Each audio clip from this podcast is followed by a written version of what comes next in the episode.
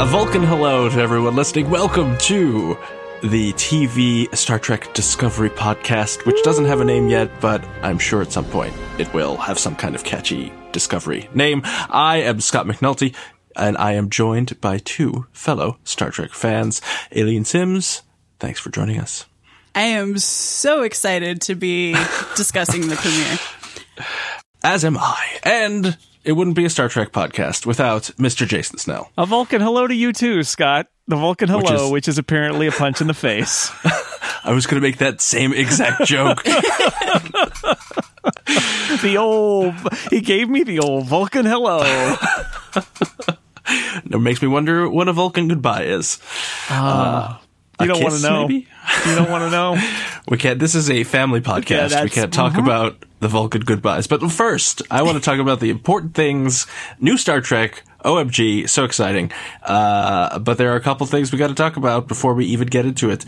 Uh, the opening credits, uh, two parts, the theme, and the uh, the I guess it's an animation uh, that they they well I guess it's always an animation because uh, it's always in space. Yeah. Uh, but this one's this is different than uh, previous Star Trek outings, uh, so I wanted to get your opinions on it. Aleen, I know you you you you uh, tweeted or, or in Slack you gave yeah. So let's uh, tell me tell us about your feels. So I watched it because we're watching this through CBS All Access. And when we were setting everything up and making sure that we'd be able to start as soon as it was available, um, Justin noticed, my husband noticed that we could watch the title sequence and he was like, you want to watch it? And I was like, yeah, I want to watch it. So we sat down and watched it in isolation and I wasn't really super on board with it. Uh, mm-hmm. I kind of had enterprise feels, but I still haven't identified why I was thinking this feels a little enterprisey to me.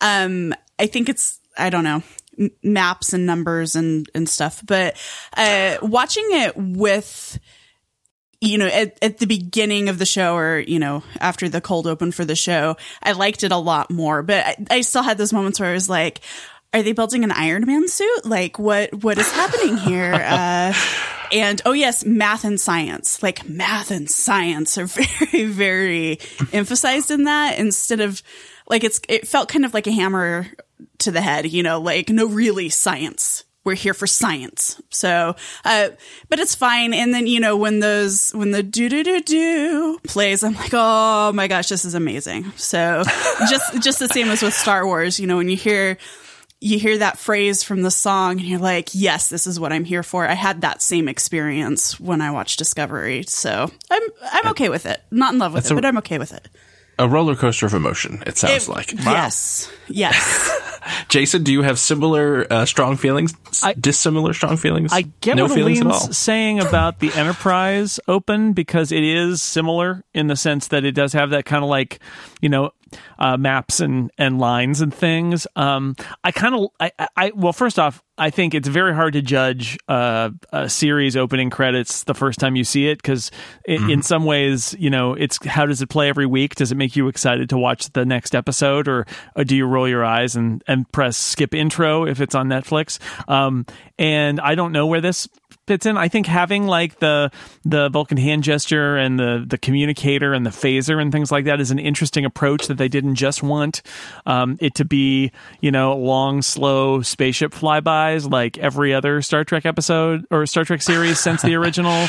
Um, mm-hmm. I did. Uh, there are a few moments in it that I, I like that there's a little um, a little starship flying across all of these drawings and it's casting a little shadow. It's almost like a Saul Bass kind of uh, like opening title uh, flourish there. I thought that was really cool. So there are moments of it that I think are amazing, and then other ones where I, you know, I don't know. We're also living in an era where long title sequences don't happen so much anymore.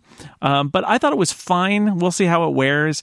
The theme song, I gotta, I gotta admit, as much as it's nice that they've got the um, the hints of the Alexander Courage uh, music at the beginning and the end, um, I have I mean, my opinion, I, I, I was going to say I have no opinion, but I guess I do have an opinion, which is that I, I have no opinion about the theme song. I, I felt it was, I felt it was kind of boring, but it was um, serviceable. Yeah. You know, it was not I, rousing. Uh, it was it was just it, there. It, yeah, I think that I, I, like the the echoes of the the original series um, theme, but uh, I, I don't think I could uh, hum the rest of it right now because I actually cannot think of how it goes. So no. I, I can certainly say that. I will say when I was watching the the the the opening credits there. Uh, the thing that popped into my mind immediately was uh, James Bond title sequence. Oh. Uh, which I don't yep. know why they would go for that feel, but uh, why not? You know, it's a new Star Trek. Who knows? Uh, we'll see. It's a little bit the other the other thing to note about the opening titles is that in a break with Star Trek tradition, although it's very much in fitting in keeping with modern um, television, especially on cable or on uh, especially premium cable, is the writer and director credits are integrated into the opening titles for the episode, and there's no episode title card so unlike every oh. other Star Trek series ever, there's no like the Vulcan hello in quotes at the beginning of the first scene after the titles, which is again very modern. The shows don't do titles on screen anymore, but it's a first for Star Trek. Well spotted, mm. Jason. I didn't even yeah. notice that. Uh, now that now that we've talked about the important things, the opening credits and the theme song, uh, because these, I am just glad a there are no words to the theme song. Thankfully, not yet. Um, not yet. Not yet. we'll see. Give That's true. It could be. I've watched the second episode. It could be completely different. Um, it could just be like a Rod Stewart song. Um, I wanted to get kind of your your first impressions uh, overall of the show, and then we can talk about kind of in particular, and we can go chronologically or talk about characters, however we want to do it. But uh, Jason, what did you think of this? Just I guess right I, I, guess we should specify too for people who are wondering. I mean, th- this episode will be labeled properly, but what we've decided to do is do an episode about oh. episode one, which aired on CBS. So Correct. we we not only are we not going to talk about episode two until our next episode of this podcast, we haven't seen it. We actually stopped at the climactic conclusion to episode one to do a podcast because that's how much we love our listeners, right? and to give you the That's freedom true. to listen to this episode without having seen episode two, if you're that kind of a person. And also, I think to record our feelings going in after after one episode. Um, my yes. general feelings, I thought it was great. I thought it was a really good episode. I thought it was. Um, I think it's got some things that are worth criticizing about it, but I thought it looked beautiful. I thought it was truly Star Trek. It felt like Star Trek and not just sort of like trappings of Star Trek, but like a lot of the issues. Um, do, you know, what is Starfleet's role? Um, the, you know, do we fire first because it's good strategically or do we not? Um, what we've got a character here with ties to Vulcan and appearance with Sarek that we can talk about a little bit. We've got uh, we've got the uh, the two characters uh, in the first scene talking about sort of like a career path for number one, which is very Star Trek, especially if you think about the Picard Riker relationship, right? Which is like, why are you mm-hmm. still here after all this time? um, and so, sort of saying gently, like, it, maybe it's time for you to get, uh, you know, the next the next job and be become a captain somewhere. I just and and I will I will mention it's also uh, whoever has the start had downloaded the Star Trek sound effects pack. Um, they uh, they used it. They put it to use. If if you watch that first episode, you get all the good Star Trek sound effects at some point, uh, which I which made me happy that they they you know the the doors. What sound do the doors make? You know what sound the doors make. How does Red Alert sound like? You know what it sounds you like. What is yes. that thing on the bridge that goes ping ping? You know it's there. Whatever it is. So that's all in there. Somebody turn that off. Uh, yes, it was. I think that's to help settle the nerds' nerves. Come on, we know it's Star Trek. It sounds Settle like Star nerds. Trek. It'll it'll be all okay. Uh, Ailey, what what did you think? Uh, first impressions. It felt Star Trekky to me, um, and maybe it was because of that fan service from the Star Trek sound pack. But it felt it felt like a modern take on Star Trek, which I I really appreciated. Um, one of the things I really noticed, uh, as Jason pointed out, was that that Picard Riker relationship. You know, number one, uh, it's been seven years. Why are you still here? Yeah. Uh, that very like caring, uh, trusting relationship, the very uh, obvious like mentorship that the captain had on on the first officer. I don't know names yet because I am bad at names and I've watched one episode, and I'm sorry, but uh, but I thought that that was you know, it, that made it, it did what it was supposed to do, I think, which is it made me feel like the people who are making this know Star Trek. And I, I really think that was designed. It was very much on purpose. You know, Aleen, it's going to be okay. We watched The Next Generation. Um, yeah, it's hard. It's hard have, that seven year thing. It's hard not to actually say that. It's like we've like there's a Star Trek Shenzhou show that we didn't get to watch, but mm-hmm. that, that, that has been on for seven years because like all the classic Star Trek shows of the of the 80s and 90s were like we're on for seven seasons. So it's like yeah. seven years. It's almost like our show is about to end. You need to go on to your own show. It's like what she's saying at the beginning. Right. And yeah. I'm just a guest star, so yeah, yeah. I'm not feeling good that, about the Shenzhou, but no, yeah that was, that was such a like in the title. I knew that she wasn't there for the whole season, but seeing it on the title sequence where it's like guest starring, and I'm like, oh. Okay, way to give it away. Uh, Who knows? But you uh, never know. She could yeah. become a full regular. She's not. She could, she could, recur. She could come back, or they she could, could she or could they could kill her off. We don't know because we only watched episode. We don't know. Mm-hmm. We haven't watched episode um, two. Someone who's watched episode two will already know. Is laughing at our ignorance. Well, they can listen to the next episode then. Whatever. That's right, and are I shocked. I have questions about the Klingons. Why are the Klingons so oh. shiny? Where's their hair? Uh, is this another era in Klingon history that we don't speak of? Like what what is going on? I, I have a lot of questions about the Klingons. I'm hoping that episode two helps clear some of this up. I hope they leave that font behind after these yeah. first two episodes. Small, the small caps yeah. captions it's, kill me. I, they, I, didn't mind to... lots and lots of talking Klingon. I know some people would like would like that trick where they, they do a couple of lines and then they just start speaking in English. I didn't mind that they were speaking in Klingon, um, but the the the small caps captions killed me after a while. I was like, yeah. come on, be- better caption style, please. Come on. Yep. I feel like they should just uh, they speak a couple of lines in Klingon and then they switch quote to Shakespeare and sake. then switch to English. All right, exactly. That's that's that's the rule, the Klingon rule. Mm. Uh, I will say that I really enjoyed this episode. I feel like it annoys me whenever people have you know before Discovery came out, there were a lot of people who were like, "Well, it's not really going to be real Star Trek," and real Star Trek, of course, is whatever they think is good about Star Trek. Um, and, and so I I have make no claim over what real real Star Trek is or isn't. I just feel like it felt like Star Trek to me and I enjoyed it. Um, so there you go. And I also, let's talk about the Klingons, uh, and then we can jump into, I guess, the story. There's just so much to talk about. I, I don't know where to start, mm. but uh, the Klingons actually start the whole show, which was surprising to me because I did not expect the cold open to be uh, a big Klingon face, and there it was uh, in their newly reconfiguredness. Sure. Yeah. So I will say, uh, I really like the new look of the Klingons. I don't know if it's just this weird dude who apparently is some kind of Klingon prophet guy who's gathering yeah Takuf, Klingons T'Kuvma, to himself. I think is his name. I think I looked that up. T'Kuvma. Uh, now I have to click the explicit tag, Jason. Yeah. Tak tak tak Uh, I liked the way they looked. I enjoy the fact that his ship, for whatever reason, is surrounded by coffins.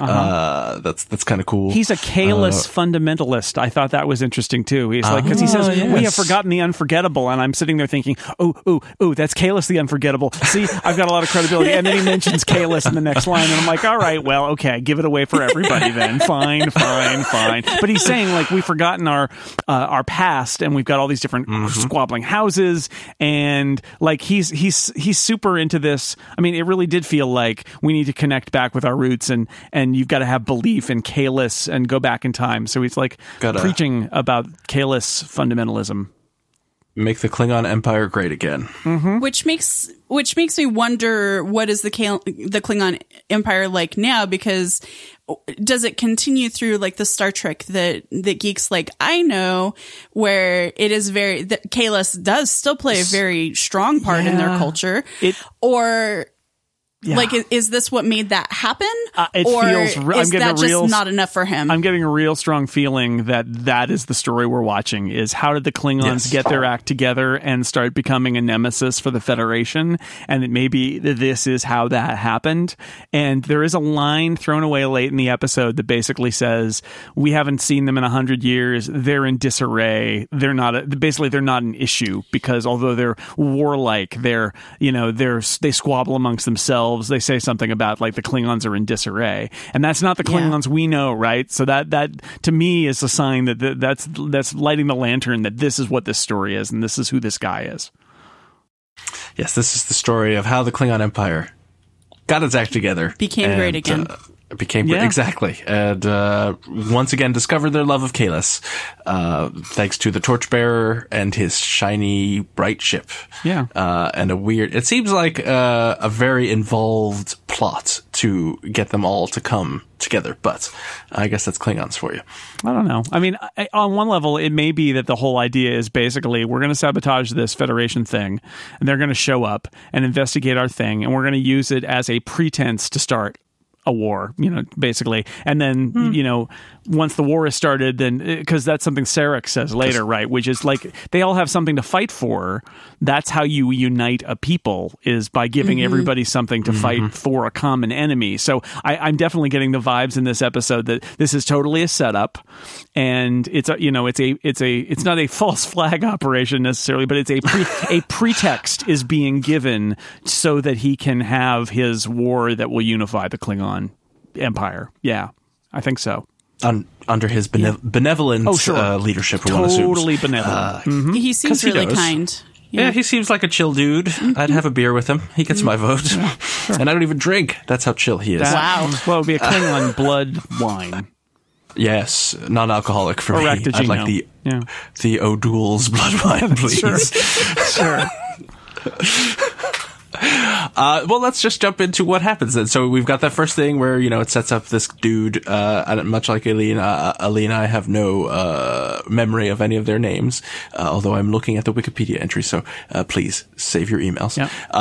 and then we get the, the opening title, which we've already talked about because I have my priorities. and then we have this great, I feel once I, you know, I just, not moments ago, I just said that I have no, I am not the arbiter of real Star Trek, but I feel like this opening scene with, um, uh, uh, Michael and, uh, the captain of the Shenzhen, whose name escapes me. Georgiou, I think. Georgiou, yes, Georgiou, yeah. uh, where they're walking, they're on this like desert planet, which is kind of Star Trekky. Uh, uh, I, I, should say Star Warsy, mm. but that they're there Sand. to help Exactly, they're there to help uh, this this alien race. Uh, it's a drought, and their eggs are going to die if they don't shoot the hole in the ground to get the water. Yeah. Uh, it just seems like right out of any. This could have been any Star Trek series ever yeah. having this kind of this moment and, together. And again, it feels like we're dropping in on the adventures of the you know of Star Trek Shenzhou here with the, with with Burnham and Georgiou and and this adventure that they're having and they're having the conversation. I will say that the thing I didn't like about this scene is that Burnham has to do a lot of exposition that is totally uh, yes. unnatural, where she's explaining yeah. it is like as you know, Captain, we can't interfere with these people, and there was this meteor that ha- hit, and so now mm-hmm. it's like why did she just show up? Has Burnham been down there for a week and the captain was like on vacation and she just came back? Yes. Um, mm-hmm. I could headcanon it, but it's just there's that there's some heavy exposition there to explain, you know, General Order One, Prime Directive, blah blah blah. But it is very Star Trekky. I just I did roll my eyes. That's also one of the things I liked uh, it, was one of the few things I disliked in this episode was that that her initial exposition, which felt also that it was dubbed in, almost like you know they shot all of this and then somebody was worried that it, they wouldn't explain enough, so they just shoehorned in some exposition in in uh, post production. Oh yes, but it's a nice yeah. moment, right? When she reveals, like, it's like, well, walk, take a walk with me, and it's like the yes. captain's totally got it together.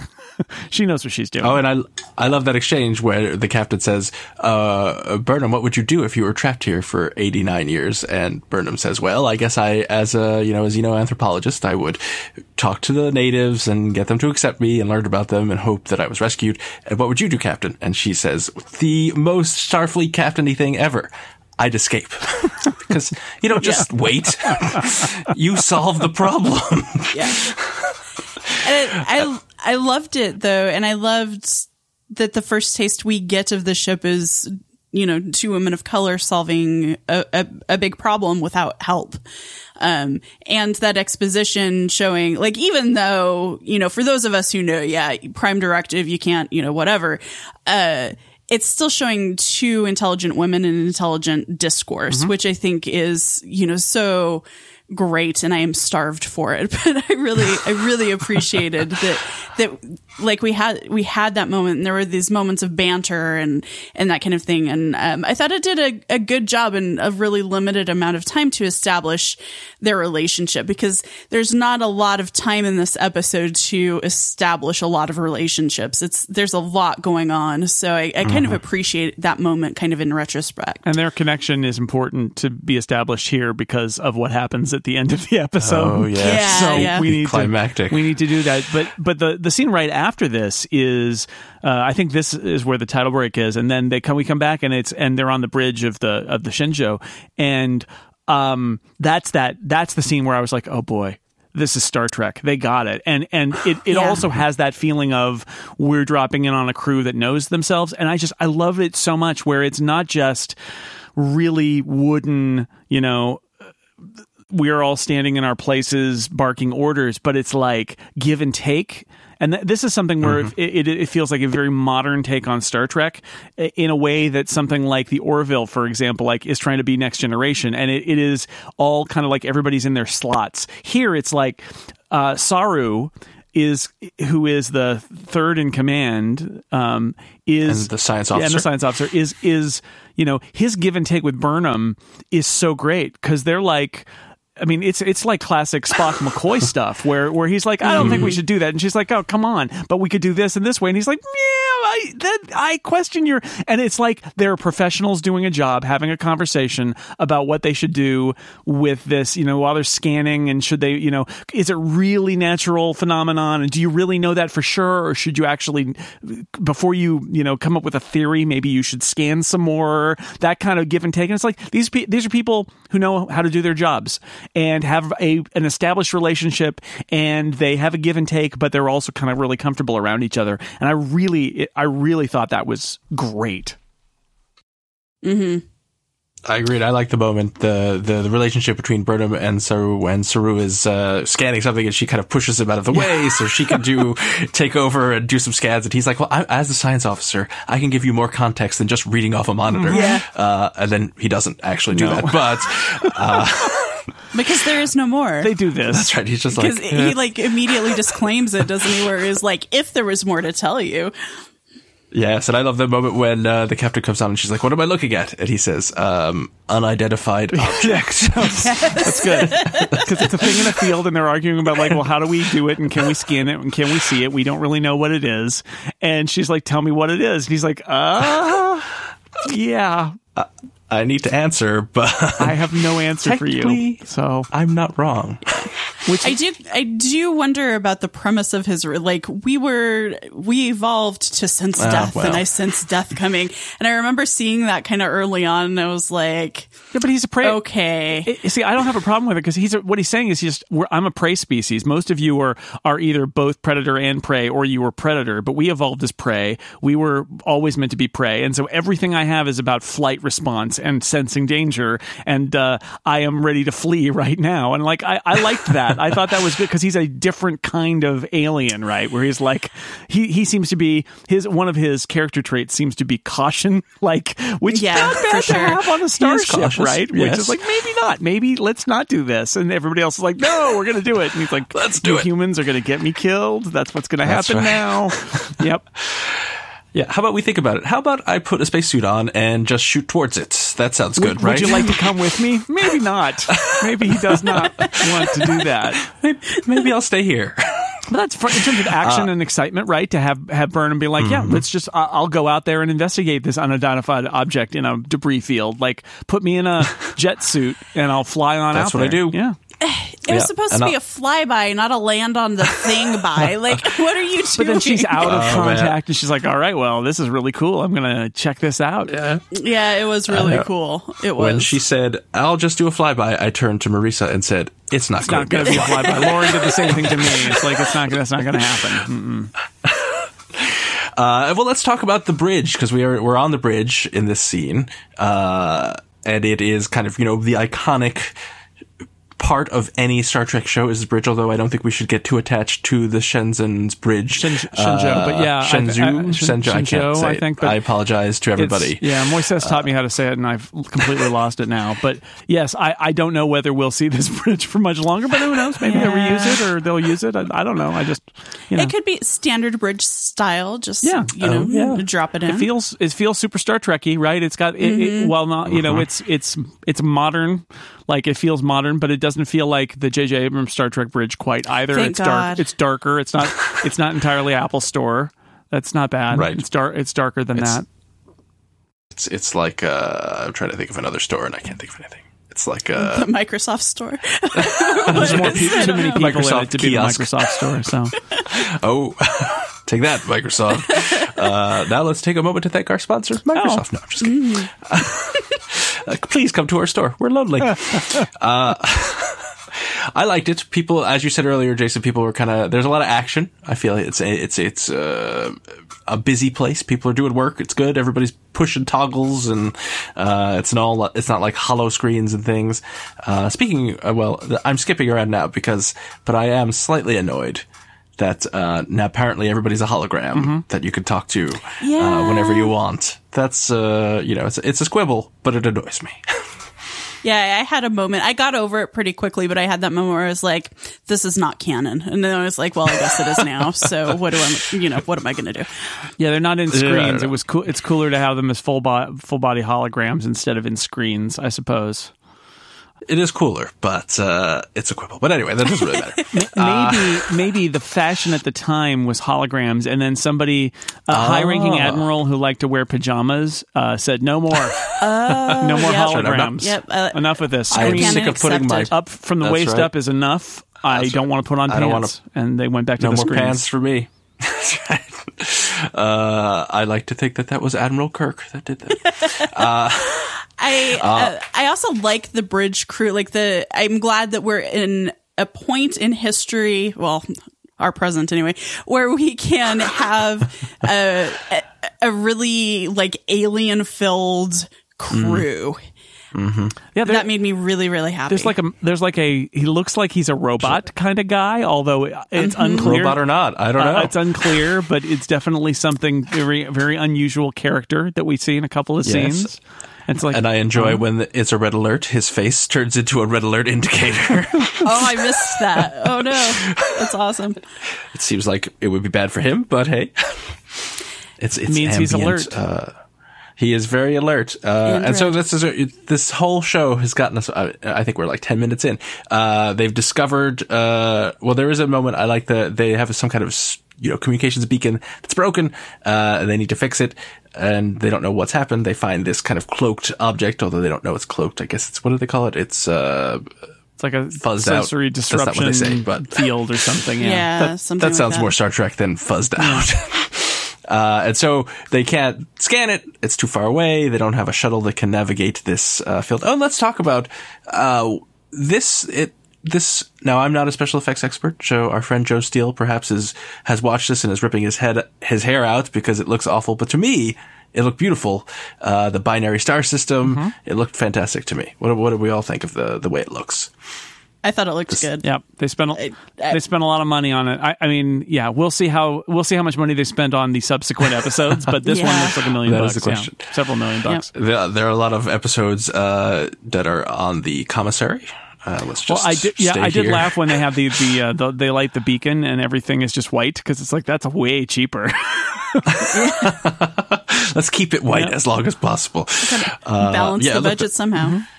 And then so she they they're setting against this lovely backdrop, and Burnham says, "I'm I'm hopping into." Well, she asks the captain if she can. The captain says yes. She hops into a little uh, suit and bursts off into it in what must be a direct uh, homage to the motion picture uh, when S- Spock is going in. Um, I cannot think of it any other way. I refuse to accept any other answers to that. yeah, Uh, and she she comes across this uh, wacky thing that uh, looks like a, a sculpture that she's enjoying. yeah, but it turns out And to be just- uh, Klingon, and when she lands on it, she is there's a Klingon there to be like, get off my thing, and she like accidentally kills him when he's trying to kill her. Something like that happens. Yeah. Yeah. She she starts her little jet pack and slams into him and kills him with her bat'leth. Oh, I did enjoy uh, the computer identified the Klingon um, iconography and then identified that he was holding a bat'leth for her shortly thereafter. Mm. So it took a uh, long time to identify that bat'leth, like well, so that you could notice it yeah. when it did happen. I guess. I guess. I uh, one thing I really appreciated as she was looking at the beacon is uh, how I felt like they did a really good job of writing this as she's talking to herself, writing to show before we even know about her, writing to show her like she's very excited and this is very cool and she's making all these observations and at one point um she said something about like she needed to make like actual observations about it and then she starts going like oh it appears to be a metal alloy and and stuff. But before we even know um about her youth, uh, we we kind of get those hints, and I thought that that was really really nicely done and and well played. Where it's like I'm really really excited. Oh wait, no, I need to actually like pay attention to what's going on. I need to be a little bit more, go a little bit deeper, and I appreciated that.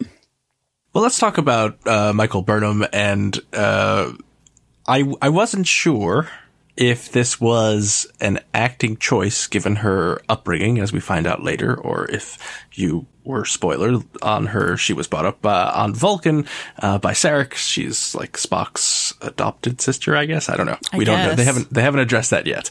Um, and so she is an interesting blend of kind of Vulcan you know, uh, disaffectation, right? She's, uh, but then there are spikes of emotion. And then clearly later in, at the end of the episode, um, very non-Vulcan things happen. Mm-hmm. Uh, but I couldn't tell if she was being flat because that was an acting choice or because as happens so often in kind of first season Star Trek, you just need to settle in as an actor and you're just kind of grappling with all of the gobbledygook you need to say.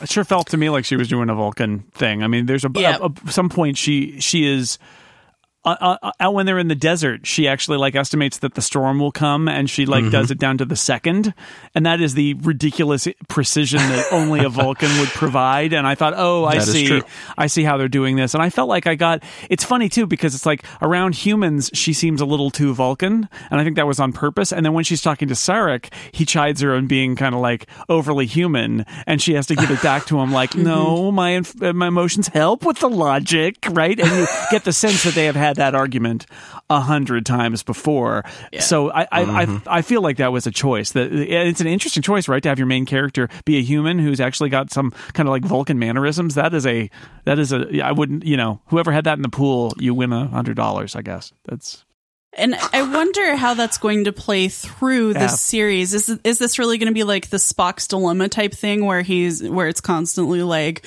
"Oh, I'm half human and that's the worst thing ever," or like it sounds like she's more um has you know she's embraced her humanity and is also using the Vulcan kind of logic that she was raised with to strongly, I don't know, inform the way she views the world, but I feel like it's very a, a, conscious choice that she's making. I just don't want it to be like another half Vulcan dilemma type thing that they come up with. Like you're actually human, but you were raised by Vulcans, and you know, you poor thing. Right.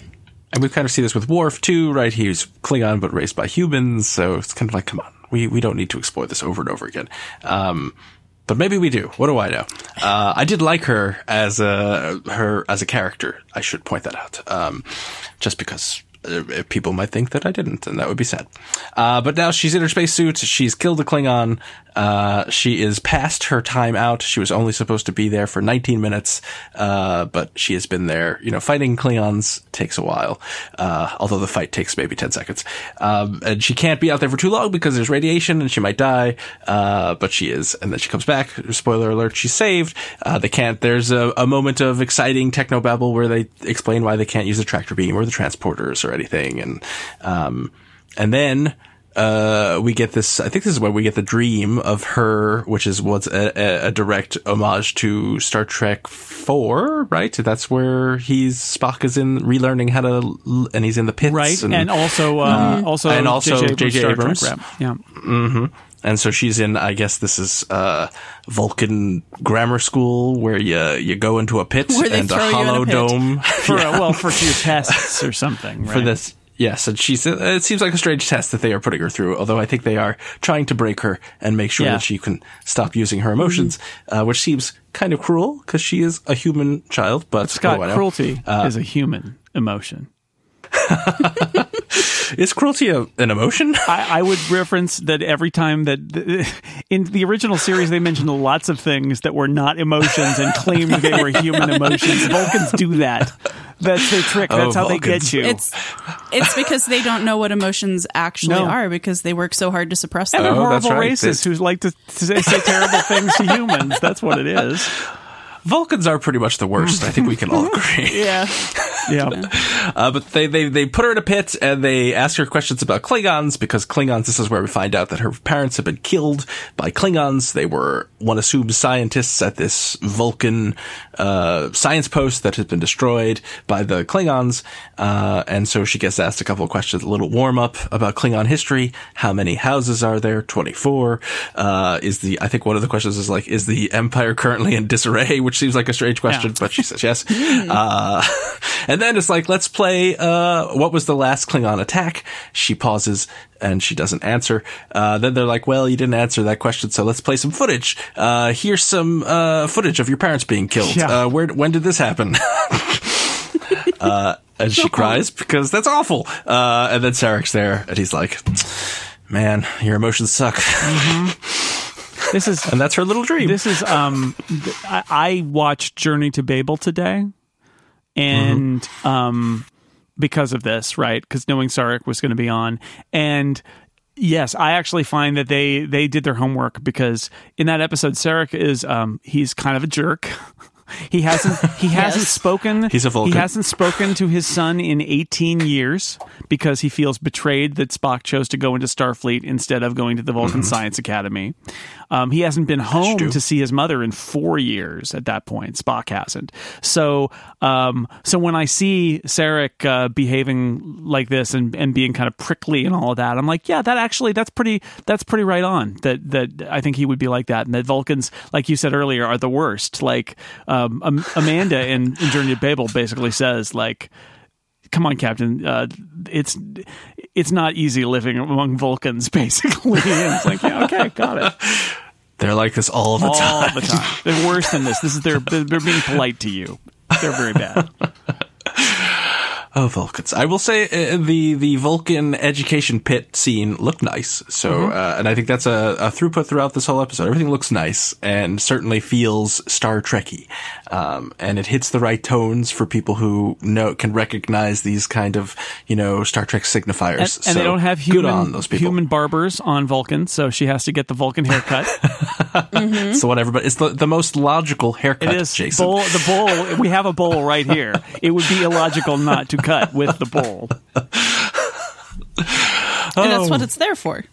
That's right. That's it's a dual purpose bowl. It's uh, you put uh, your head in it to get your And then haircut, and soup. then that's right. That's all you need. One bowl. Congratulations.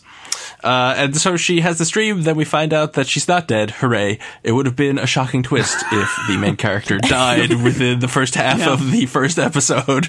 Uh, and uh, but she's in uh, like a, a de-radioactive uh, chamber, so no decontamination goo from No. uh, Thank Enterprise. Goodness. They've got like a CAT scanner that sucks radiation out instead of pumping it into you. Uh, she wakes up, she realizes, uh, she didn't report in because she was unconscious.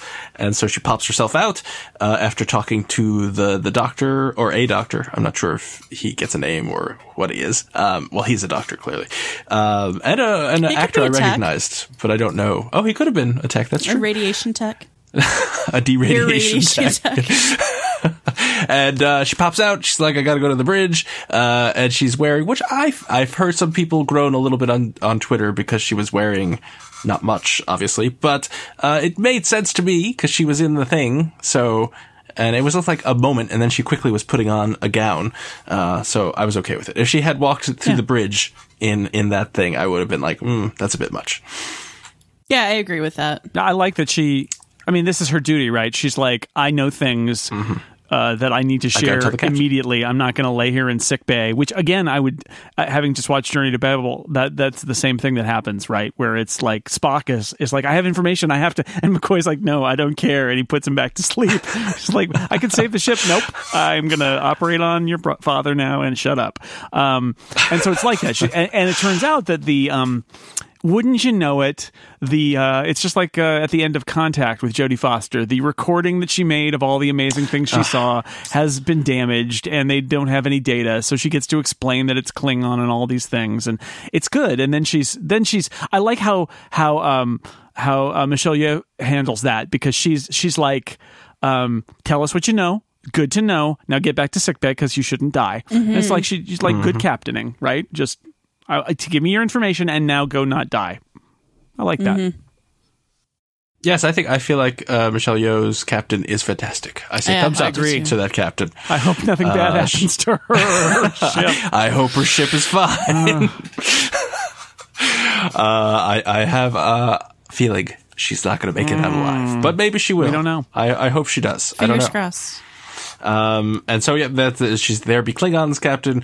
Uh, is is this when they uh, they they target the probe? Into a pirate. It's yeah, this is. the, yeah, they, they do the they do the just. All, or it's not a probe. All we need, she says, all you need to do is target it. You don't need to fire. Just target it and see what happens because she has this feeling that this is an important ceremonial object, and it totally works and makes them notice.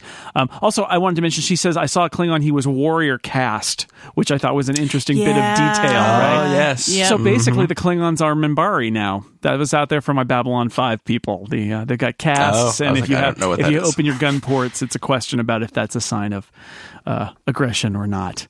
With Klingons, it's oh. always well, a sign of aggression. It's always aggression. Every, yes, that's all they understand. It's their it's their language. It's their it's their one emotion. That's right, violence. violence is such a Klingon emotion.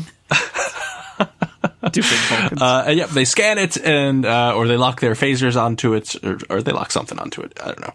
Uh, and out slowly decloaking very dramatically. The the decloaking uh, of the new Klingon vessels uh, is set to extra dramatic. I uh-huh. think uh, it slowly unveils itself to form something that you know, so I am one of these Star Trek nerds that uh, is big into the ships, and so the the Klingon ships always have a very similar uh, kind of uh, line to them. Mm-hmm. And these new fancy Klingon ships uh, have carry through the same line, but they kind of add on a lot of. These are like Baroque Klingons. Right. They've got a lot of extra chrome on them mm. um, and coffins.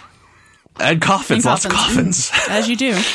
you know, you shoot a coffin out, and then it goes onto your coffin armor for some reason. protects, I don't know. Protects the ship. I don't know. What, anyway, what, so I actually giant. really like that. It's a pretty. It feels very Klingon me. Like even after you're dead, you're still protecting the ship. Like yeah. just so yeah, you no. know. I like. I think it's a very effective thing. And, and, when you think about it, you see this giant ship decloak, and then you realize not only is this a giant Klingon ship that we we haven't talked to the Klingons in over hundred years, it is a ship that is covered in coffins, which is super. That's just super weird. creepy. Although in a battle, that's got to be tough, right? Because they're like, "Sir, we got hit to to the bow. Oh, damage report. Well, we're okay, but we lost Worf." Worf's, oh. Worf's ashes Worf's ashes were spilled. Well, it's a good day to have your ashes, your ashes scattered in space or something. Yes, he died again like he did the first time in battle. Yeah. Double, it's good. It's double Hooray. good. Double good for Klingon. Double good. Yeah, he'll, he'll, really he'll he'll really meet Kahless now yeah. in Sto-Vo-Kor. He gets so. pudding now in in, in Sto-Vo-Kor. uh, and this is they try to hail the Klingon ship. The Klingon ship is like. We're not answering your hails. Uh, it is unclear what the Klingons are waiting for, but they're waiting for something. Well, they lit, the, and this is right, and this is we is get the scene when, where they're like, "We're going to light the beacon," yeah. and there's the and there's the guy who's like the white Klingon. Um, yeah, who, we need the torchbearer. Yeah, and he's like, "I have no house or anything, but I'm a believer," and sticks his hand in the flame and all that. And he's like, "Oh, you remind me of me." I, I always stick my hand in all places. the time. And his name is Voq, I think. For some reason, I remember that guy's name. Uh, uh, I don't know if we're going to see him ever again, but he is the torchbearer uh, after the other guy who was the so the, the Klingon that gets killed by uh, uh, Michael Burnham is the original torchbearer. Uh, his brother was supposed to be the next torchbearer, but he seems less than enthusiastic about being the torchbearer. yeah. uh, he's he's kind of like, uh, do we really think that the ships are going to come because of fable? And uh, the the the Klingon dude whose name I should know but I don't It's like, uh, you lack faith. T'Kuvma, there you go. He's like, oh, we need faith. And then this other guy, the, the albino Klingon who doesn't have a name, or doesn't have a house, he does have a name, says, I'll do it, uh, because I'm cool like that. And, mm-hmm. uh, T'Kuvma says, go for it, dude. Uh, now we don't actually see what he does, but I assume he must go to the probe and turn on a giant flashlight or something. Uh-huh, I don't know. That's right. And so there's a big like there's light, bright, bright light that bla- blows out all the sensors and is sending like a radio pulse or something. Um, and a subspace wave. Yeah, there's a whole there's a whole crazy thing like that. And so now, and this is yeah. So now they're in it. I, I have I, they're in it, and I have trouble with this part though because now that it's ha- stuff is happening. Michael uh, says, I need to go to my quarters. Yeah, I gotta. I, and everyone's like, yeah, it's relevant. I'm just gonna leave, but I have to go to call. I gotta call dad. I gotta call. She Sarah. calls her her dad. She long distance. The computer's like, uh, "Are you authorized to make long distance phone calls?" And she says, "I totally have the code." And they're like, "Okay." And uh, one assumes Sarek is just hanging around waiting for a phone he, call because he, really, he appears immediately. Really fast. Yeah, yep. that's right and full robes. Well, I guess they have too. caller ID, right? And so he's like, "Oh, sure. my my human daughter's calling, so I should pick this one up." It seemed weird uh, that it's just a mini hologram. That she, I kind of think it would have made more sense if she had like looked at the captain and said, I, I, I think I might be able to get some information here. Can I use your ready room or something like that?" And kept it above board. But instead, she's like, "I got to go." Um, I'll be back. And it seems very, Yeah, it does seem kind of weird. Although his wisdom is great, right? He has very specific information that's useful mm-hmm. in terms of uh, how the Vulcans dealt with the Klingons and his uh, his perspective about. I mean, he also calls it. He says perhaps they're unifying their culture. This is where he says it by provoking a war. Yeah. He he has a. I mean, he is he is very wise. He has a good read on what is happening now, and he's. It, it was a smart call to make. Mm-hmm. I'm not saying it wasn't, but it just struck me as odd. I also thought it was weird that they spend the first like minute or so just kind of talking about her human emotions and logic. You would have yeah. thought she might have said, uh, "We need to speed this up." They're urgent. Klingons. Can we have the yeah. normal argument that we've had hundreds of times before later? yeah. But she doesn't. Nope. Uh, and so yeah, he's like, totally. Uh, last time, you know, she's like, tell me how you guys kept good relations with the Klingons. And he says, well, I'll tell you, but it may not work for you because Vulcans are very special, unique flowers, and yeah. humans are idiots. so. uh, it may not work yeah, out. Present company included, actually. oh, yes. So mean, so mean. oh, sorry. Oh. Uh, and then she runs back to the ship and uh, back to the bridge, and she's like, "We totally have to fire." Um, and the captain says, "WTF? Yeah, we don't. Starfleet does not fire first. We don't do that." that's not what we do. And she says you have to, you know, basically Klingons. It's like when when you're in. I assume this is what you know. Common knowledge. Uh, word on the street is when you go to prison, uh, you need to when you're in the prison yard, you need to find the big sky, and then you just punch him in the face, and then mm-hmm. you have you displayed your your dominance, and people will leave you alone after that. I've never been to prison, but I, I don't know if that's true. I'll or not. Try that when you uh, go. Well, I, when I go, I'll try that. So when you meet Klingons for the first time, uh, and then every subsequent time until they talk to you, apparently you just blow them up. uh, and that's that's what the Vulcans did. Uh, because the first time the Vulcans interacted with Klingons, they got destroyed. Every subsequent time, the Vulcans shot first, and then eventually, I guess the Klingons were like, uh, "You seem like our kind of people. Let's uh, have a little detente." Um, Captain uh, Georgiou not so on board with this idea of just shooting uh, while the Klingons are just hanging out uh, and not doing anything provocative, and so she is uh, refuses and and I do like there's a lot of what we don't get a lot of in Star Trek is you know talk about the chain of command and uh uh you know normal you know officers disagreeing with each other on the bridge. Um, and, and there's a lot of that in this episode. Mm-hmm. Uh, but I thought it was appropriate and well done. And, uh, she's like, she disagrees with the captain and the captain's like, uh, let's go to my ready room and talk about this. And this is the kind of, a moment I did not see coming. yeah, agreed. I, I mean, up, the lead up to it is pretty great. Like she, you know, because she's contra- contradicting her on the bridge, which you're not supposed to do, mm-hmm. and she ca- she says, "Get, let's go, ready room now." and they go back there and she says how dare you contradict my order right like this is this is beyond mm-hmm. the line of what you should be doing and obviously they've been working together a long time so it's a big deal and um and she does she gives her a little speech that I think is really good. She's like, you know, battle's not a simulation; it's screams and funerals. Like it's really bad. Yeah. How dare you mm-hmm. uh, try to leap us headlong into what is going to be a horrible battle? Um, even though you know we know why she's got the, this motivation to do it. And then when she, it's clear Burnham's not going to get her way, she just uh, she agrees with the captain. She says, "Of course, captain." Yep. And then like Blammo gives her a Vulcan neck pinch. mm-hmm. out of nowhere. And you're like, WTF, man. Yeah. Mm-hmm. Uh, it's shocking. And of course, you know, this is all, everyone thinks, well, you know, Burnham, you, you have a thing about Klingons because they killed your parents, so maybe you aren't thinking straight. Plus, you were just irradiated, so you might not be thinking yeah. straight. Uh, she says, no, I'm thinking straight, and I knock you out. And so she knocks her out, comes back into the bridge, starts telling people to load weapons and lock on things, and Saru is like, um, are you sure? Yeah, I don't. yeah. Well, I mean, it's more than just "Are you sure?" I, th- I feel like old Star like, old Star Trek. First off, would never have this happen, right? Classic Star Trek, no. you'd never have a a crew member in Starfleet so pushed to the limit that they're basically going to knock out the captain in order to do an order, right? That's that's wild. But on top of that, I think in a plot line where something like this was happening, you'd have somebody on the bridge who'd be like, "Are you sure we should do this?" Oh, well, you know, you're you're in charge right now, so yes. And Saru will not have it. He's like, "I don't think yeah. this is legit. I did she tell you to mm-hmm. do this because this sounds really wrong?" And at one point, he's just like, "This is mutiny. You you are not following her instructions." Instructions. What are you doing? And I like that that mm-hmm. that he um, he's properly read it and is not gonna you know he's he's trying to stop her from doing what she's trying to do, which is you know then there's one other way you could stop her, which is the captain emerges from the ready room yes. awake with a with a phaser and says, "Yes, stand down." yeah, belay that order. And this like uh, one shocking moment, like a Starfleet officer knocking out another, her captain is shocking. And then the captain with a phaser pointed at another Starfleet officer on the bridge. It's crazy pants. Uh, this is not your daddy's Star Trek, uh, unless your daddy was born just now and mm. only watches this episode. And then it is, in fact, your your daddy's Star Trek. I guess. So um, what? I mean, this is going to be controversial, right? This is the this is the thing that I think a lot of people are going to point to and be like, "No, it's not Star Trek. There, no, you would never do something like that." There's conflict. Uh, so what do you you know? What do you think about about this? Because it is shocking. I I like it, and I like that they set up the whole you know them them kind of squabbling you know because they did they squabbled throughout the episode. But as as something where it's like they they're empowered to do it. They're empowered to to talk to each other and question each other and make each other better i think and question one another.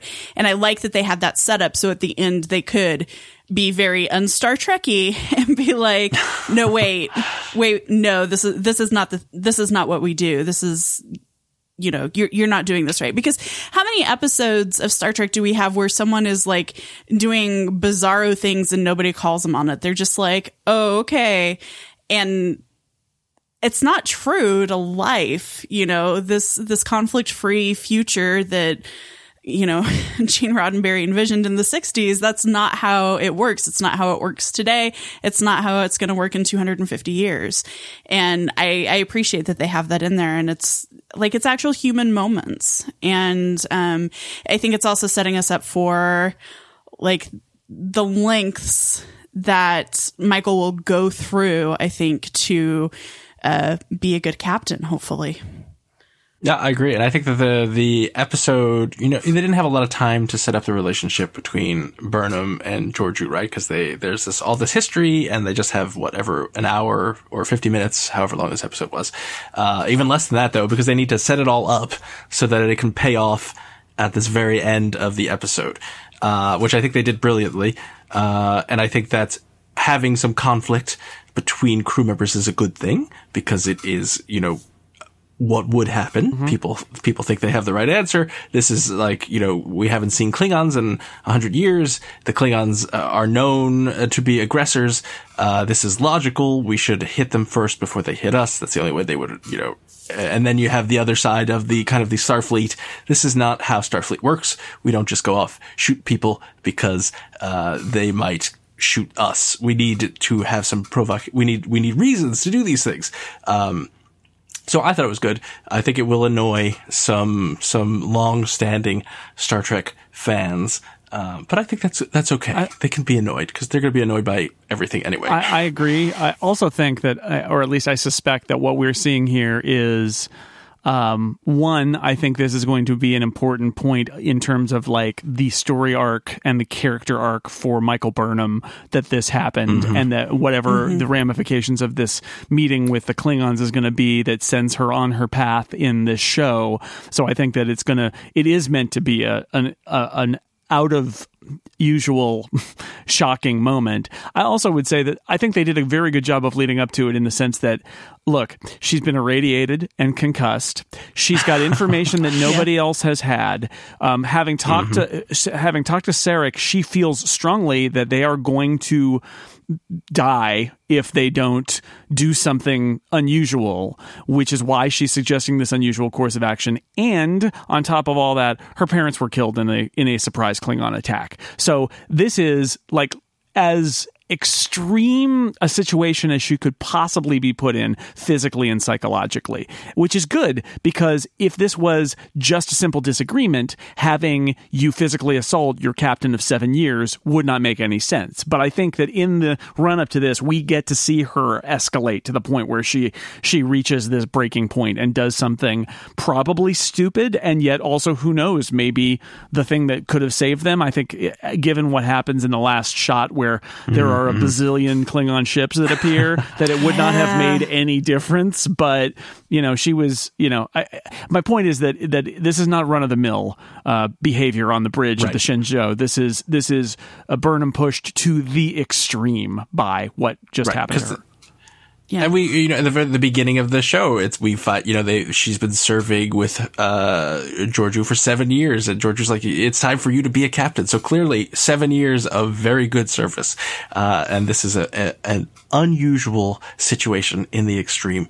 Uh, and of course, she gets sent to the brig because she should be, because she was totally attempting mutiny. Uh, although as as Jason said, the last uh, scene of, of, the show, which I was watching on broadcast, so I didn't actually know it was the last scene because it seemed like it shouldn't be the last scene, but uh, is uh, you know they're like Captain, we're sensing warp signatures, and the captain's like, oh great, uh, Starfleet's the, here, the, yay! Starfleet's here. The admiral promised us all the ship would come. This is great.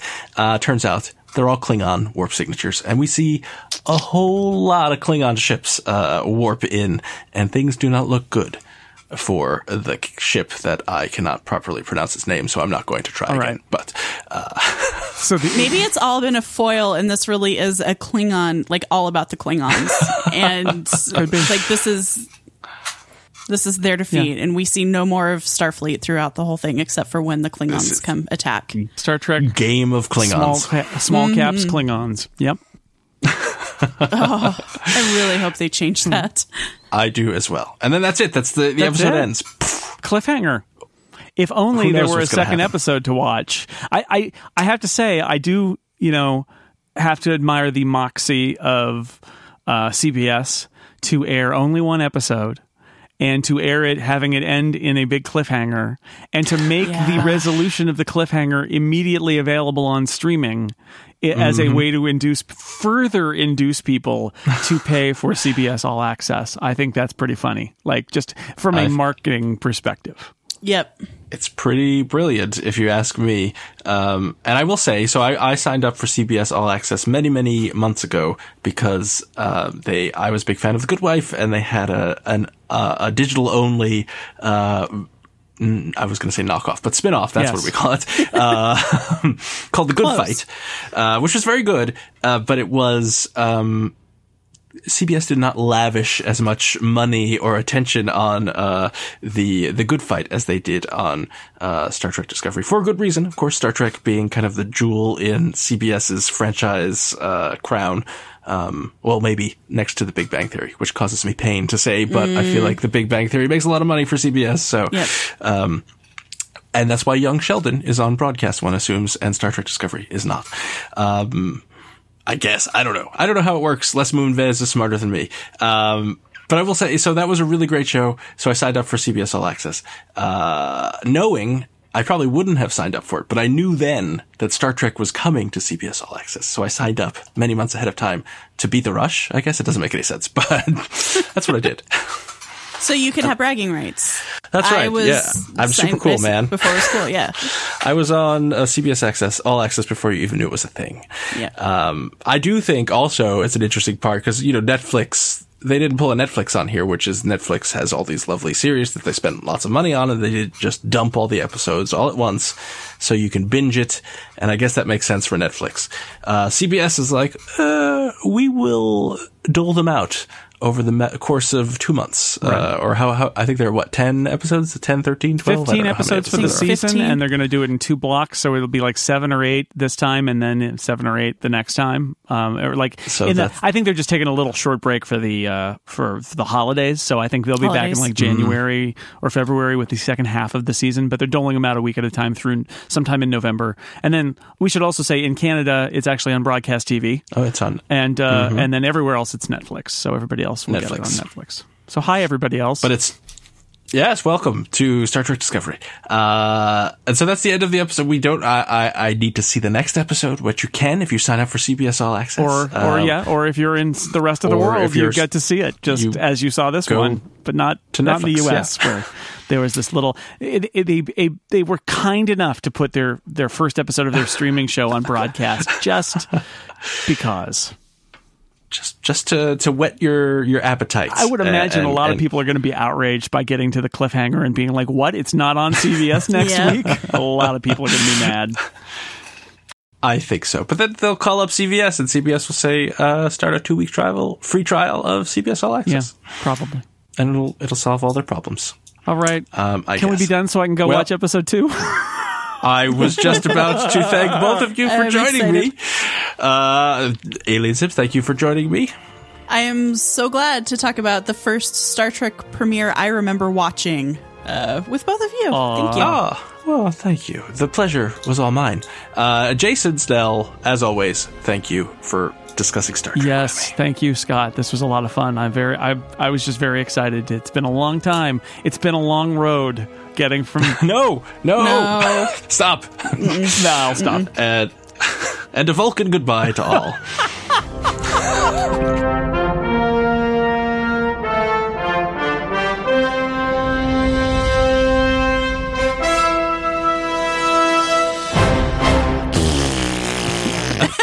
The old Vulcan goodbye.